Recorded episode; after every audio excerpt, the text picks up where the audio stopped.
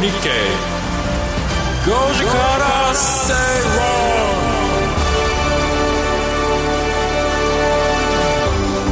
こんにちは松園克樹ですこんにちはアシスタントの八木ひとみですそして火曜日のパートナーはキャインの天野博之さんですキャイン天野博之ですお願いしますよろしくお願いしますえー、だいぶ涼しくなったかなと思いきや、うん、本当に急に変わりすぎじゃないですか。寒かったですよ朝。そうですよね。朝はね、うん、ただ日中はねまたちょっと気温上がっててだいぶそのまたでもまたちょっと暑い日になるんだって言ったでしょ？35度とかまで上がる。行くんですかそこまで、はい、って言われてるんですよ。今週。今週。もう秋は？来ない。秋はでも今週は秋絶対にあの忘れちゃいけないのが29日金曜日。29日。あ、うん、なんか言ってた。これ何があると思います？え肉の日。違います違いますあ確かに肉の日、えー、じゃあ名月。中秋の名月中秋の名月。あまた空の話。えまたあの隊列が並んでる。そスタスターリンクも大事なんですけど、まあ、秋はやっぱりね秋の夜長空を見る、宇宙を見るっていうのはこう心が落ち着くので、えー、あのマーケットのことばかり考えず。そんな感じでね。空を見て。そんな感じでアイスペース見るとねああってもう一回月を目指してくれないかなっていう感じになってるんですけどね。そうかそうか。あんまりねそう。考えるとでももう今年もあともうすぐ3か月ぐらいで終わっちゃうってことですもんね。だってもうでも月を目指すのが流れが今来てるわけですもんねそうですよ。そうですよ。よっしゃ。いつか行ける時も来るかもしれないと。生きてるうちに。そうそうそうそう。そうそう今年ハワイやめて月にしましたみたいなね。言ってみたいもんですね。まだもうちょっと先かもしれないですけれども。いやでもその秋の味覚っていうので、私今日朝担当してる番組で松茸を取り扱っていい、ね、でそのスタジオに今輸入物の松茸で、ブータン産が、まあ、ブータン。そうなんです。幸せな国。幸せな国、ブータン。向こうでは普通のキノコとして食べられてるらしくて。普通に食べてるんですか？普通に。松茸を。さすが幸せの国。らしくて。あんまりその香りとかが重宝されてなくて、ちょっとずつ日本に入ってき始めたらしいです。まだ輸入量としては全然多くないんですけど。これはじゃああのしめじとかと交換してもらえないです。か 日本今大量にありますからそうです栽培でそうですよね。ねそうそう。いやだなので今日その松茸スタジオにも持ってきてもらったのでじゃんけんして松茸じゃんけんして見事。豪華なじゃんけんだな。そうそうそう。勝ち抜いて持って帰ったので今日帰ったら松茸ご飯なんですよ。いいねそれが楽しみ。楽しみ。うわ炊いてきてんだ。うわいいな。秋を感じられるなと思って。ブータン松茸祭りツアーとかあるじゃないえそんなのあるんですか？えー、ゲネカ村の松茸祭り。松茸。ゲネカ村ゲネカ村の。ゲネカ村はどういう食べさせ方してくれるんですか？どうなんですかね？炊き込みご飯じゃなさそうな感じはしますけど、ね、そのまま食べるんでしょうね。あそうですね。焼いてね。そのままでね。生でもいけるんですか？松茸まあなあんまり刺身って聞かないですよ金はね、ね、一応は火通した方がいいかもわかんないですねでもねいろいろ本当にいろいろ値段上がってるので、なかなかこの番組でおこぼれもらう機会に松茸なんてなかなか食べられないと思ってすごい楽しみにしてるんですけれども、今日はそういったなんか食に関するお話も、そうですね。食の話。僕は食はねあの詳しいというかそういうね、本もたくさん本も出してますから、はい、松園さんと食の話ね。はい議論していただきたいと思います、え今日も皆さんからのメッセージ募集しています番組ツイッター旧ツイッターですね。X で、えー、とハッシュタグ。ツイッター有料になるのかな？どうなんですかね、100円200円。300円ですか？やるんですか？みんなお金出して。ねえ。やらないの そして誰もいなくなったみたいな感じになるんですかね。どうなんだろう。どんどんでもね最後に何かつぶやくかもしれない。有料にしなきゃよかったのハッシュタグご時世アルファベットのご時世でつぶやいてください。今日も盛りだくさんの内容でお届けしていきます。それでは進めてまいりましょう。この番組はココザスの提供でお送りします。5時から正論ラジオ日経5時から正論をお送りしています。この時間は今さら聞けない IT テクノロジーやアプリのコーナーです。え今日取り上げる話題なんですが、うん、フードテック味変調デバイスのエレキソルトの可能性。ということ？でこれは急角度から来ましたね。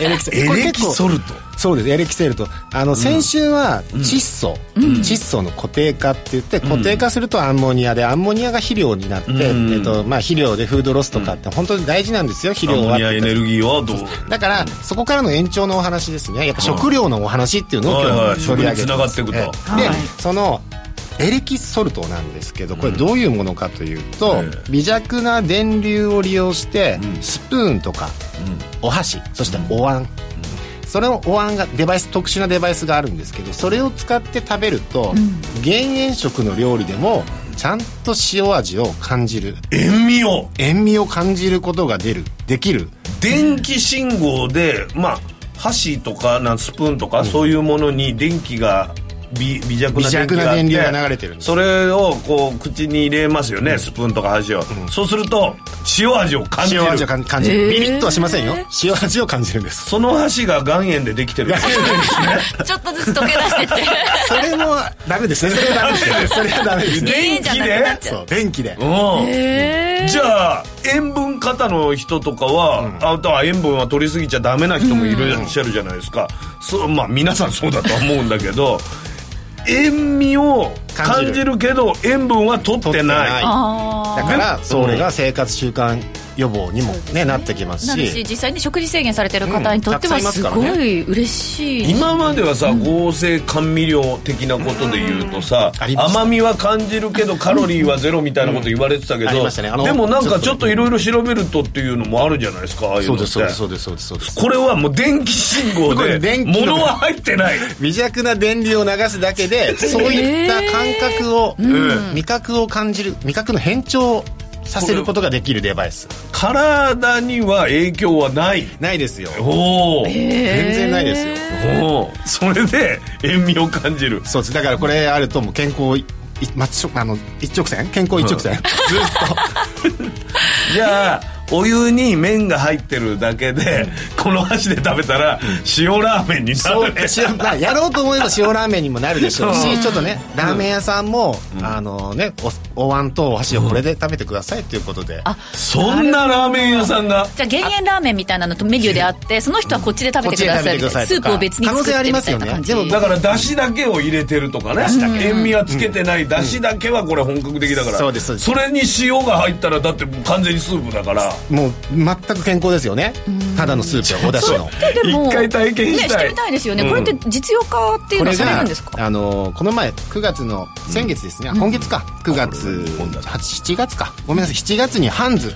ハンズ新宿店で、はい、これイベントやってたんですよ。先行体験の体験できる体験できる。エレキソルトが体験できるよって。のやってたんですよ。でこれはあの明治大学の宮下教授が研究開発してそれを商品化するために、うん、あのキリンですね。皆さんご存知のキリン、はい、とタイアップしてキリンさんからこう作ってる。あじゃあもう結構身近。でももうすぐ。もう目の前です。商品化は目の前。大手もちゃんと評価して。評価してやってだからもうこれも試験もちゃんとやって。やって。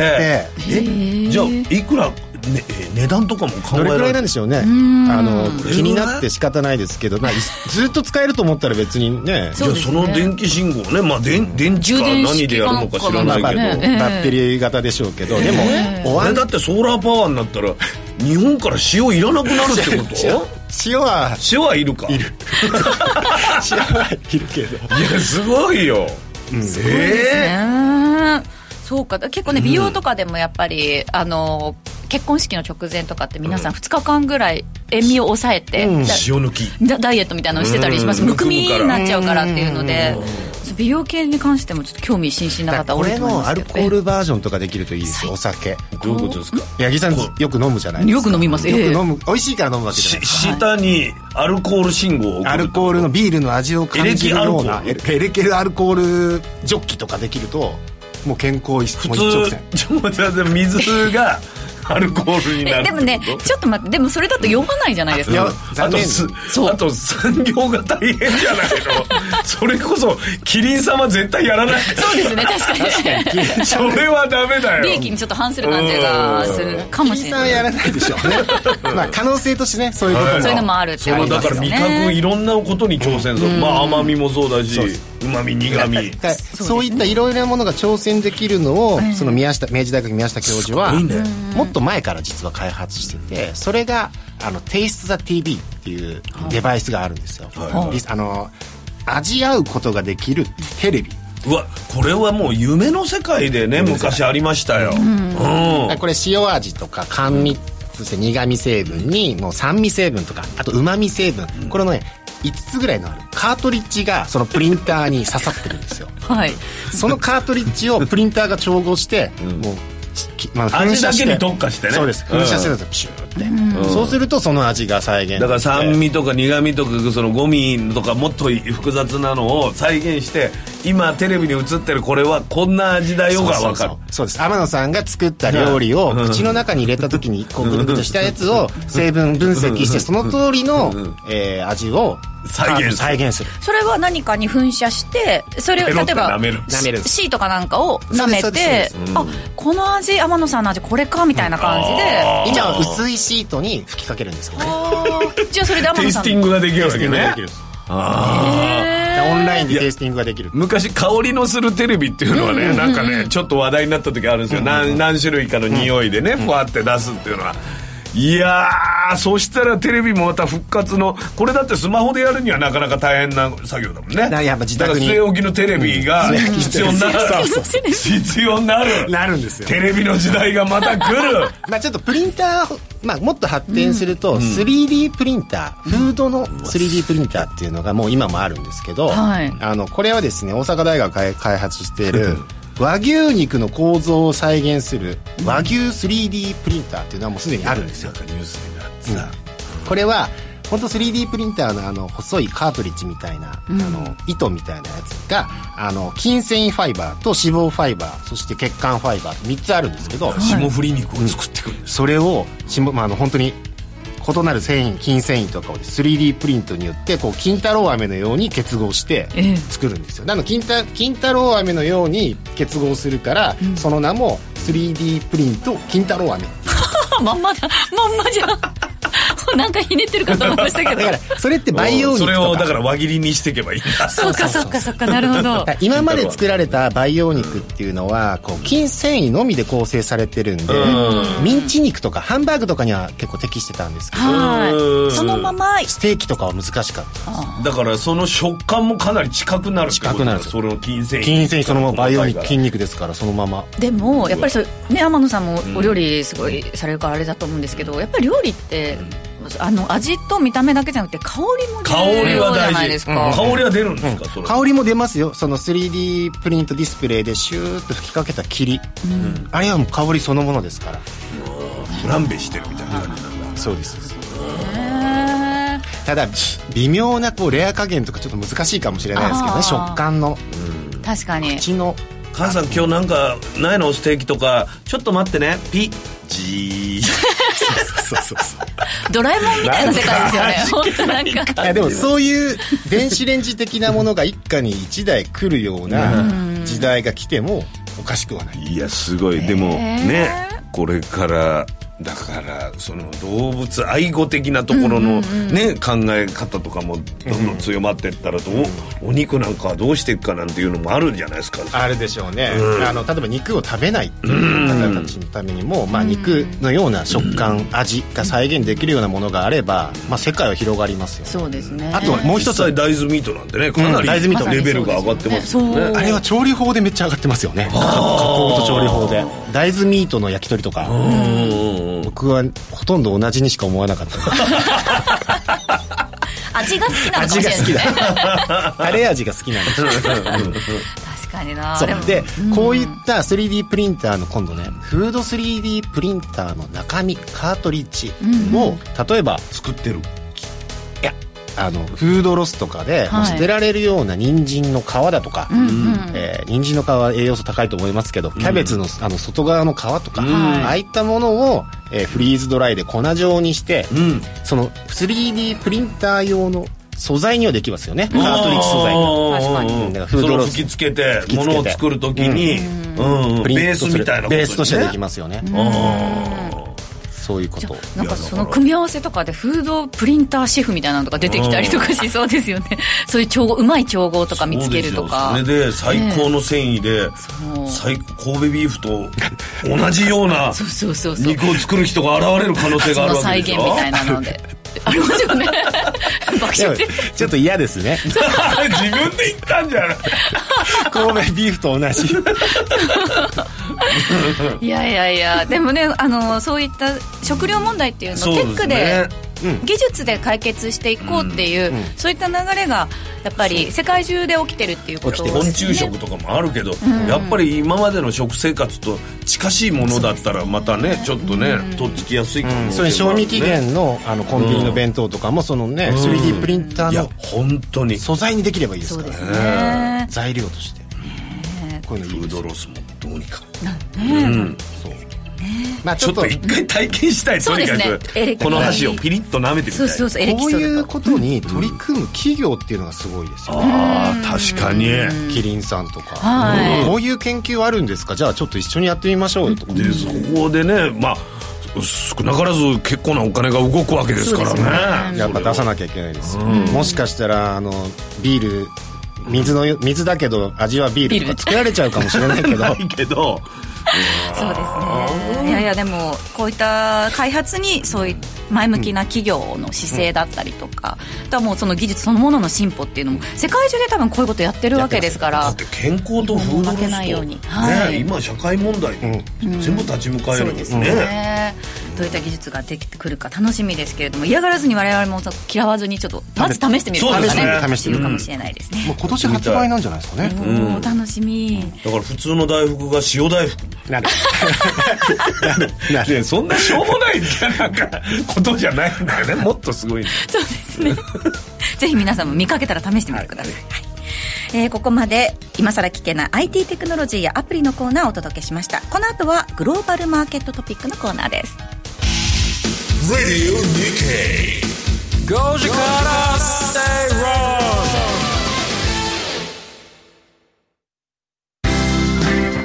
生100年時代。あなたはどんな人生を描きますか？お金に困らない人生にしたい。やりがいのある仕事に就きたい。お気に入りの間取りの家に住みたい。あなたの描く理想の人生をココザスが幅広くサポートします。さまざまな資格を持った専門家がお金仕事住まいについて無料でアドバイス。一緒に豊かでワクワク生きる未来を作りましょう。詳しくは番組ウェブサイト右側のバナーからココザスホームページをチェック。八木ひとみです。かぶりつきマーケット情報局は坂本慎太郎さんスパローズ大和勝孝さんをはじめ多彩なゲストと一緒にお送りする個別銘柄情報満載の番組です。トークは緩いけど中身はしっかり。一度聞いたら癖になる。毎週金曜夕方4時30分から生放送。よろしく! Radio Nikkei 5時から Stay Wrong ラジオ日経5時から正論をお送りしています。この時間はグローバルマーケットトピックのコーナーです、えー松野さんの視点でグローバルマーケットに関して解説してもらいます、えーさて先週は日銀の金融政策決定会合、まあ、FOMC もありまして、そのまま維持中銀ウィーク、中はい。ね。を通過したんですけれども、ちょっと株の方が、えーアメリカも含めてですけれどもちょっと下がってますよ。そうですよね。下がってます下がってます。下がってます。どこ見てるんですか？大丈夫ですか？3万3万2315円。3万3000円いってましたもんね、そうですね、まあ、通過してこういった状況ということなんですがまず現状から振り返ってみましょうか、FOMC に関してはどうでしたか、えっとままずですね、今日本日時点でまた円安突破しましたそうなんよですよね。149円？載せましたね。突破しました、はい。突破して149円180銭。歴史的な、えーこれどうですか？観測できる指数松上野さんずっと言ってたから本当にええ。思った通りの展開でしょこれは全然あの想定内ですけど、ね。えー、とい一時149円に乗せて今足元が148円80銭台での推移ですかね。んです。よ149円20銭付近まで上がってからはこのラジオとともに下がって下がっていた、で ちょっと我に返った。これって今どういう状況かというと、円インデックス円インデックスがすごい下がってるんですね、円のインデックス指数は、はい。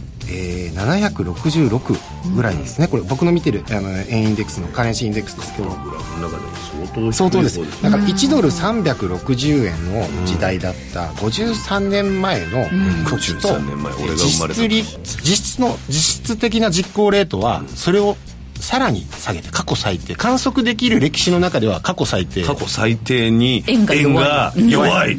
弱いってすごい、まあ、素晴らしい歴史的な時期を今体験しているっていうのは。素晴らしいかどうかは分からないけど、まあそういう状況です。企業によっては素晴らしいかもし企業れない、ね、まあ、歴史を感じるっていうのはすごく大事なので、うん。まあ、歴史今その歴史的なところ記録を、うんという状況です。というか、そういうことになってるわけですね、で、はい。FOMC を振り返ると、まあはい。やっぱりですね最終局面であるターミナルレートの付近であるっていうのはやっぱり改めて再認識できるような内容だったかなと思います、そろそろ利上げ打ち止めかなっていうのが。もちろんあの年内をですね利上げするよってまだ言い残してるんですけどもうーんもう2回連続で今会合2回連続そのままにしてますよね,、はいね。果たして、えー利上げするの？っていうのは僕の中ではあります、うん。で FOMC の19人のメンバーいますけど来年の金利の予想中央値っていうのがこれ引き上げられたんですよ、はい。4.6%の中央値から5.1に、ということで、えっと金利の、えーまあ、金利を下げるっていうことは少なくなるよね、そうですね。下げ幅これまではね1%ぐらい下げるんじゃないかっていうふうに言われてましたけどそれが、えっと、0.5、うん。来年中は0.5そうです。程度にとどまるっていうふうな形だったのでだからそこですよ。6月時点では4回ぐらい来年下げるんじゃないか利下げするんじゃないかと思われてたのが結局そうなんですよ。利下げ回数は2回の0.5ぐらいになるんじゃないかっていうことで、えーこれは高派捉えられたので、ドル円っていうのはやっぱドル高、円安に動いたってことですね。でそうやって金利がそういう状況になってましたので、FOMC の直後っていうのは、まあ、ナスダックでマイナス1.5%、S&P でマイナス0.9%下げ幅をこうボーンと下げていったわけです、NVIDIA とかもね結構大きく下に行きましたし。そうですね、10年債利回りがね本当に、えっと、昨日終わったところのアメリカ株かなり、うん。アメリカで市場でマーケットでアメリカの10年物国債の利回り4.5%超えて再び超えてきたという形ですもんね、はい、2007年10月以来の4.552ですね、ここをつけたんですよ。まあ、そういったことも踏まえて金利の動きと為替がちょっと荒い足元ではあるんですけどこの先何を注目していけばいいのかというところですよね、はい、まず S&P500 に関してはもう明確なこれ高値切り下げっていうのはもう冷やしの実態ベースででき出来上がっているので、まあここでまず買ううん売るっていうこともちょっと微妙ですけどここはちょっともう少し様子見なきゃいけないなっていうのはあります、で金利の高止まりがじゃあどうなるの？いつまで金利って維持できるんだろうっていうことを振り返ると、えー CPI ですね。はい。CPI はコア CPI で見ると、えーどれくらいかな、えー4月の発表分から5ヶ月連続でアメリカのコア CPI は下がり続けてるんですよ、あのもちろん高いですよ。今4%超えなのでコア CPI は。高いですけどこれは C5678 とこうずっと下げ基調です、コア CPI は。で CPI の総合はやっぱりエネルギー価格の上昇があるので、え2ヶ月連続上昇してますが、コア CPI はちゃんと下がってる、これがまず大事です、そして原油価格が上がってるのでもちろん、はい。あの CPI 上がってるんですけど ISM の製造業の景況指数、景気指数ですね。これはですね10ヶ月連続で大事な50をずっと割れ続けてるわけですよ、つまり結構景気をですねあのまあうんあんまり良くない状況に入りつつあるっていうのは分かってるので、だからターミナルレートが、まあ、年内上げるよって言ってるけれども、うーんで11月結局 FOMC ありますけど11月の FOMC の、えーフェドウォッチ CME のフェドウォッチは金利据え置きが70%もありますからね、だからちょっと微妙なんじゃないかなコア CPI 見てもちゃんと下がってきてるから、もしかしたらこれ以上の利上げはないんじゃないかというふうに考えてもいい局面かなと僕は見てます、なるほど。ただただです。ねアメリカ株に関して言うと、えーとですね10月は政府閉鎖の問題、はいね。これ政府閉鎖があると何が起きるかっていうとムーディーズが言ってますよね。あの、トリプル A の格付けをしていることに対してやっぱ懸念示してるのであ格下げの懸念とかが出てくると材料になりますよね、材料になる。あと学生ローンの返済開始、ね。商業用あの最後の、ね、年末商戦に対して、あと自動車のスト、あはい。えー、とまだ結構リスクオフのお話っていうのはやっぱりあるんですよ。で中国恒大集団の問題っていうのも、あの不動産の？そうです。10月30日にこれ、えーどこだっけ、えー香港かな？香港の裁判所に会社清算の申し立てをするんですよね。これも結構また出てきてますよ。というように10月は結構リスクオフの材料っていうのは出てきてますよ。というのがありますね。なのでやっぱりちょっとアメリカ株に関しては、うん、せ攻めたくないっていうのが。どうなるかは分からないけども攻める条件はあんまりない。えー、と強くストロングバイの姿勢っていうのは多分しないで、ディフェンシブ系の銘柄を攻めるんだったらまだいいけれども、とにとにかく僕はここは様子を見るべきだだし、やるのであれば米国債って4.55と結構上がってますので、米国債のロングっていうのは、あの ETF 系でのロングっていうのは一つ狙い目のところに入ってるっていうのは思います、国債の ETF 翻って日本ですね。こちらも日銀の金融政策決定会合ありました、政策変更はなかったんですけれどもただあの読売新聞のインタビューとかも受けての初の会合っていうその後の初めての会合だったということで上田総裁の記者会見と見てどんな印象だったでしょうか？これやっぱりですね12か月連続で 3%CP は超えてるんですよ、それにもかかわらず基調的インフレ目標の2%には達成してないので、力強くあの金融緩和を続けるよというメッセージがもう相相変わらず変わらない、はい。でそこに加えてまた変わらない姿勢なのは、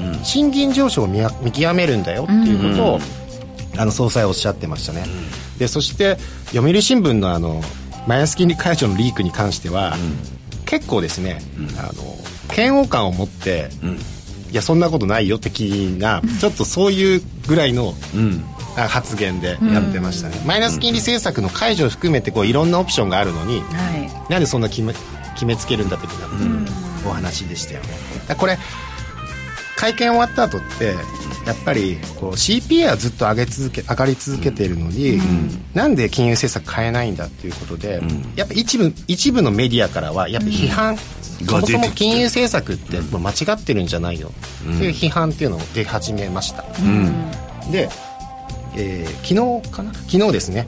上田総裁と内田副総裁は、あの発言がありましたよねでどちらも同じことを言ってるんですけど、はい。ちょっと気になる発言っていうのは YCC の運用を柔軟化したのは、YCC の枠組みによる金融緩和をずっと続けていくことき持続性を高めることが狙いだったんだよ。っていうことであの YCC のデメリットと、YCC のメリットの幅があまりにもでかすぎるんですよ、む昔は、でそこの幅をこうす狭めていくために1%の許容範囲を広げたんだよっていうことがやっぱり改めて認識されたので、これは金融緩和を絶対に継続したいんだっていうのがよ。く分かりました、でちゃんと賃金上昇が明確に分かるようになれば、はい。これは本当に可能性はあるんだなと思いました。で、その賃金上昇は春闘は来年ですのでただ来年の前にまずあの完成春闘って言って、あの政府ですね、政府側のあの要求。要望どれぐらいはう。1月にありますけど、1月にあるってことは大体12月にはもう大体要望決まってるわけですよ、だから可能性はあります。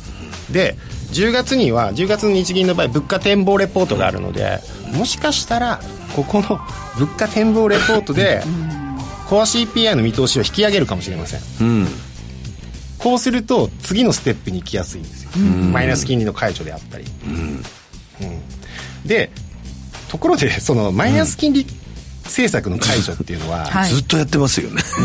これね 可能かって言われると、僕僕ですよ、僕は絶対に可能だと思ってるんですよ、はい。マイナス金利解除ってあの日銀当座預金のうち政策金利残高に対して、マイナス0.1%の金利を適用するんだって言ってますけど、そのあの当座預金の残高って3層構造になってるんです、政策金利残高と、ええーマクロ加算残高そして基礎残高この3層構造なんですね、3層構造のうちの政策金利残高って言われる一部の層に対してマイナス金利が今適用されているわけです、他の2つには影響出て影響出てないです。これずっとそうなんです。よ、しかもですねしかもそれが適用されるのは融資貸し出し等をやっていない銀行さんに対して、ダメですよっていう意味で、マイナス金利ですよって言ってるわけです、だから地銀とかゆうちょ銀行とかが、まあ、そのターゲットになるんですけど、まあ、大きな緑色とか黄色あ赤かな？とか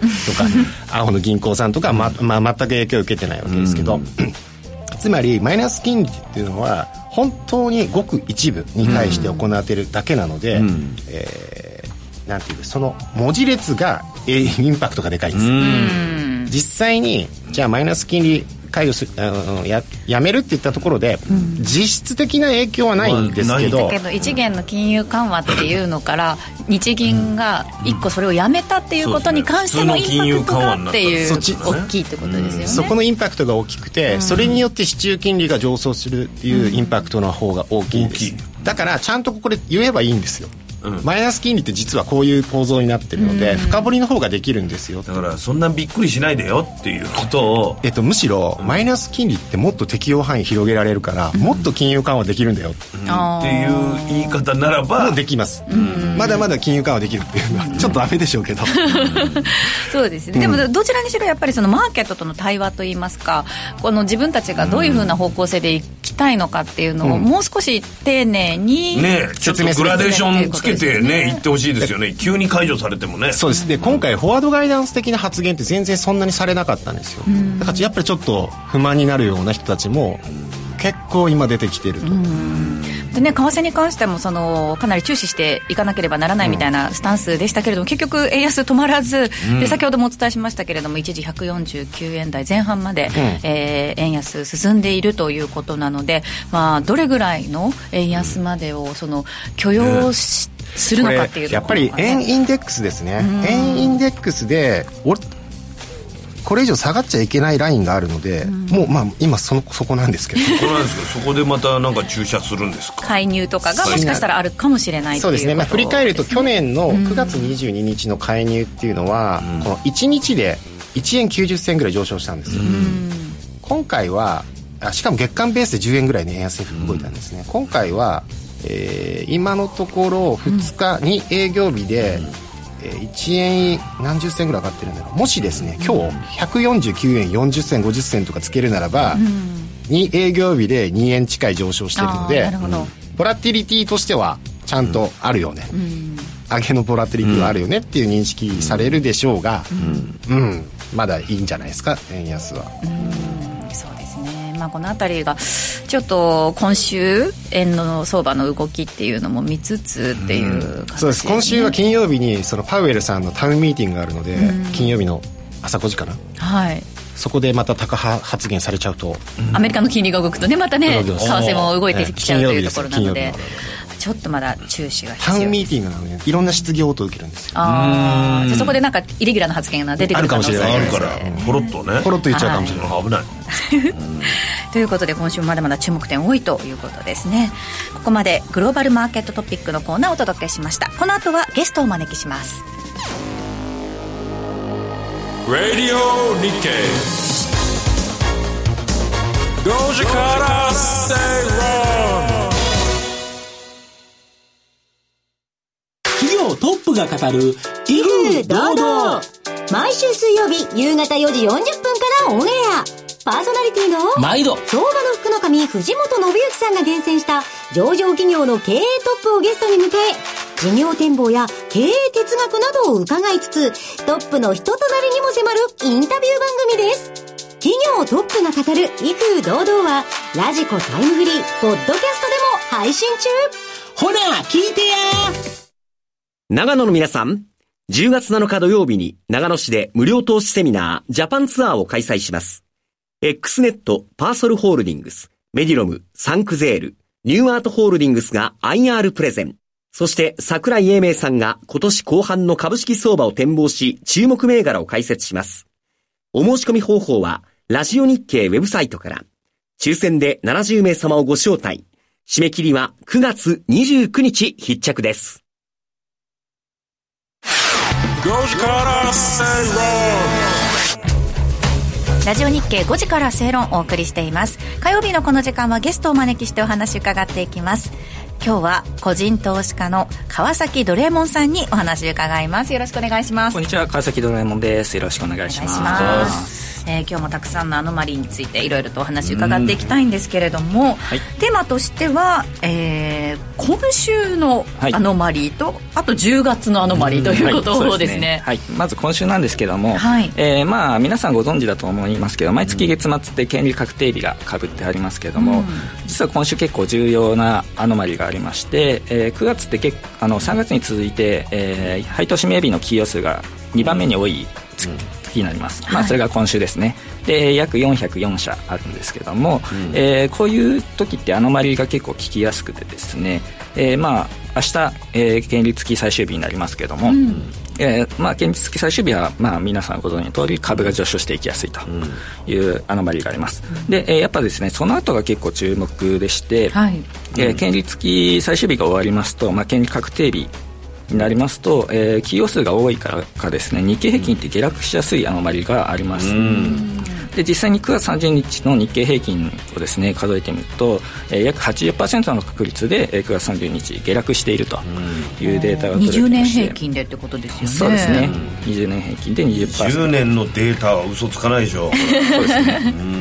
なので、えーまあ明日明後日過ぎた後、まああの今今年は29日がまあ権利最終確定日になりますので、30日が土曜日ということで、はい。29日が、え全体がー、最終日ということですかね、確定日なるので、えーまあ下落していきやすいのかなと。前に売らなきゃそうなんですよね、はい。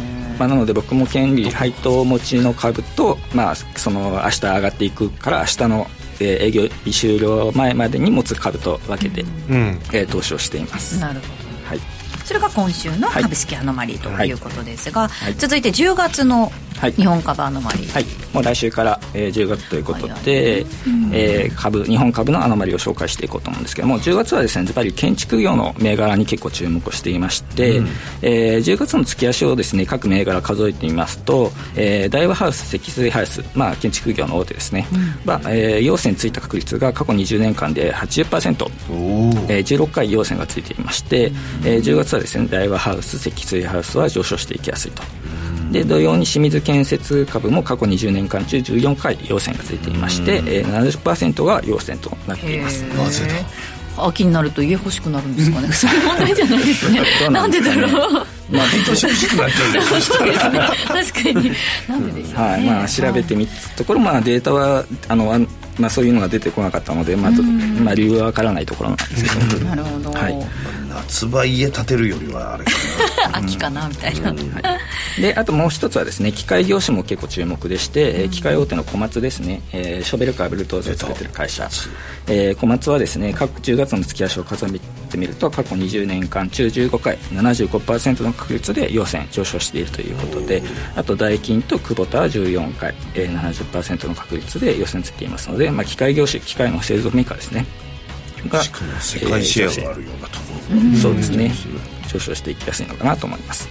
でその他にも10月ですと、えー、スズキ、えー、スズキアシックスオリックスなどの株もですね過去20年間 ,20 年間中15回、えー、75%の。そう優勝したからそうですよね。そうですね。ここ2年ぐらい強いからですかね、まあ運動の秋？か秋の、うん。あ多分違うと思います。というデータが取れていますので、まあ、はい機械業種、えー建築業種の株はちょっと10月注目していいのかなと思います、で逆に注意が必要なのが、えー東北電力株でして、えー過去20年間中の株を調べてみますと16回が陰線ということで80%の確率で東北電力株は下落しているということが分かっています、まあ、これもどうなのあの理由は分からないんですけどもね。で、えーその他でいうと、えー三菱ロジスネクスト株が、えー陰線回数15回20回、えーなえー、75%の確率で、えー陰線がついていますので、まあ、この辺り結構下落していきやすいのかなと。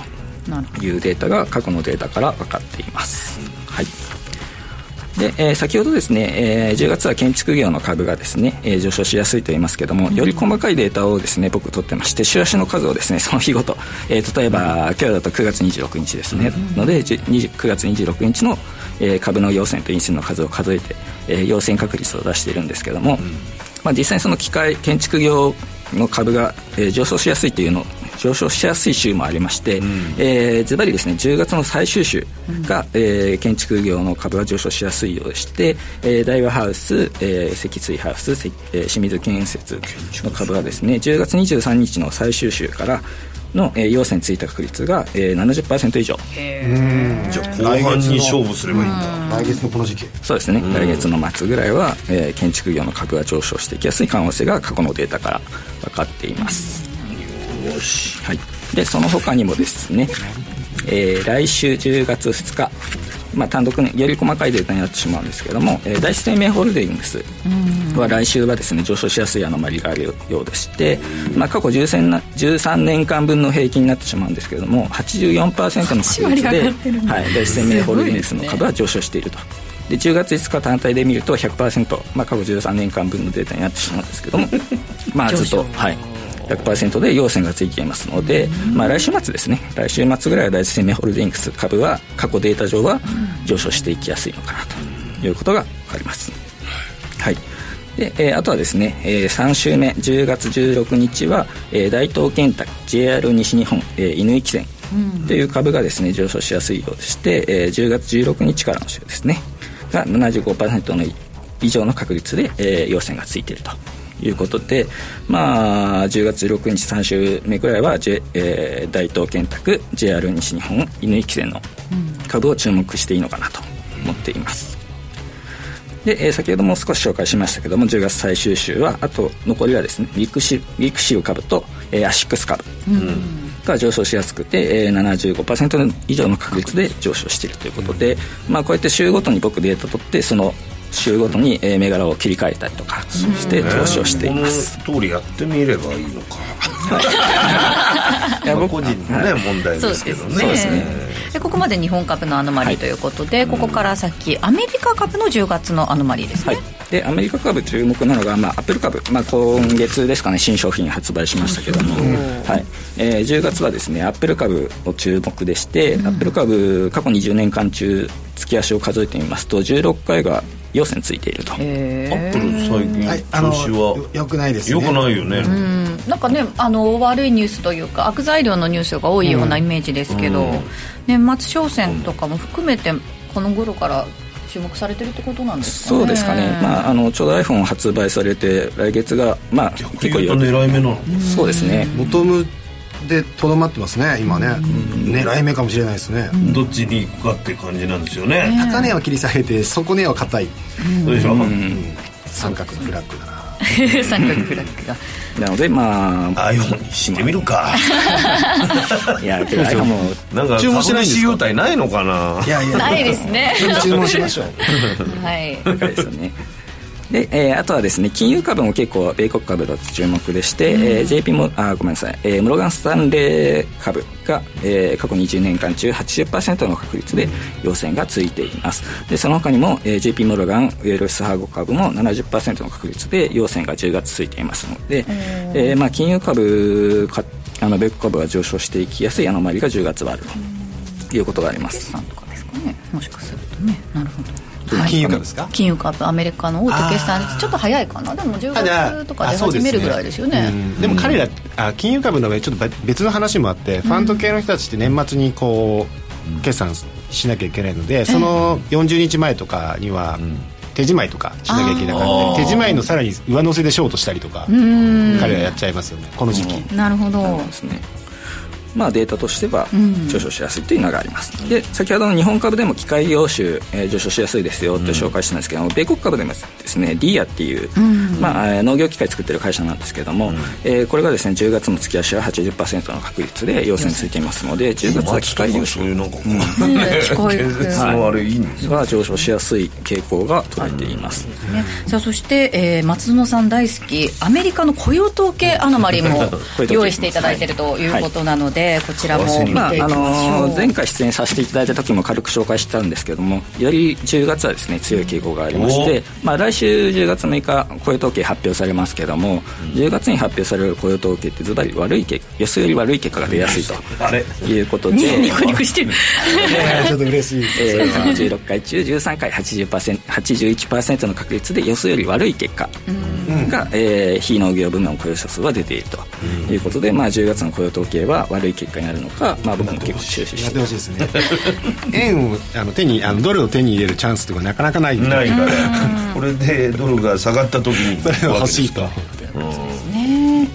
はいということで今回もいろいろとアノマリお話しいただきましたけれども実際に投資をされる際の判断はご自身でしていただきますようお願いいたします、本日のゲストは個人投資家川崎ドレーモンさんでした。ありがとうございました。ありがとうございました。ありがとうございました。北海道の皆さん、10月28日土曜日に札幌市で無料投資セミナージャパンツアーを開催します。エルウェイホールディングス、メディロム、YCP ホールディングス、金本が IR プレゼン。そして桜井英明さんが株式相場を展望し、注目銘柄を解説します。お申し込み方法は、ラジオ日経ウェブサイトをご覧ください。抽選で100名様をご招待。締め切りは10月20日必着です。農業に関わる全ての人を応援するポッドキャスト番組「アグリの未来」ラジオでも放送中ラジオ日経第2で毎月最終金曜朝8時1分からラジオ日経第1ではその翌週の火曜夜7時から一緒に農業の未来考えてみませんか？火曜夜8時20分バイク好き集まれ。ライダーズ。バイク大好きステップ堀田がお送りするバイク一色の番組ライダーズ。5時から正論ラジオ日経5時から正論をお送りしてきましたがあっという間にエンディングとなってしまいました。天野さんフードテックいかがでしたか？ちょっと一回本当に試してみたい、うん、ね。そうですよね。普通のじゃがいもが美味しくなるわけでしょ塩味で、うん食レポとかも変わってきますよ、そうでしょね。どうやってどう難しいどうやってマイマイエレキソルトチョップスティック持ってたらねど変わってくるよね。変わってきますよね。塩おにぎりいらないですかね？塩そうですよね。おにぎり。普通の白米さっきでからさその塩大福とか塩おにぎりレベルの発明じゃないでしょこれは。もうちょっとねちょっと。でもなんか塩ラーメンとか激辛のやつとか作ってほしいですよね。うわー辛さはなんか舌もビビリっとくる感じ？しびれと辛みみたいなのがあるといいなと思って。私すっごい激辛グルメすごい好きなんですけど。で子供には甘口のカレーだけど自分はそのスプーンで激辛カレーにすると。うん最高ですよね。逆にですね。逆,、えうん。逆。子供はちゃんと甘く感じて自分 ちゃんとそうあそう激辛でいいっていうあそういうことか。いや本当になんかね喉にあんまり良くないから、辛いものそんな食べ過ぎちゃダメとかっていうの言われるので、いやこれで松茸の、んうんねあの今高くて買えないですけど変わるかもしれませんねそうですよね。しいたけでいいっていう。うん。だ松茸エレキが出たらもう。全部が松茸に感じるの。それはそれでどうなのかなはどうなんですか年に1回秋しか使わない箸みたいな感じになっちゃうすき焼き箸だった。も うすき焼き箸。豚肉食べてもすき焼きに感じる。すき焼き味っていいですね。欲しい。はい欲しい。欲しい。まあ、とにかくそうですね。お今度お箸舐めながら お酒飲むようになりそう。で怖いですよね自分がね。めっちゃ楽しみです、これということでカツカツなのかなって思われます。お金がないのおかな。箸を置かずにいろいろと想像膨らみますが本当身近な、ね、テクノロジーに、体験したい、はい。松園さんのルートで持ってきてくださいぜひ 楽しみにしています。えこの番組はココザスの提供でお送りしました。ここまでのお相手は松園克樹と天野博之と八木ひとみでした。明日も夕方5時にラジオ日経でお会いしましょう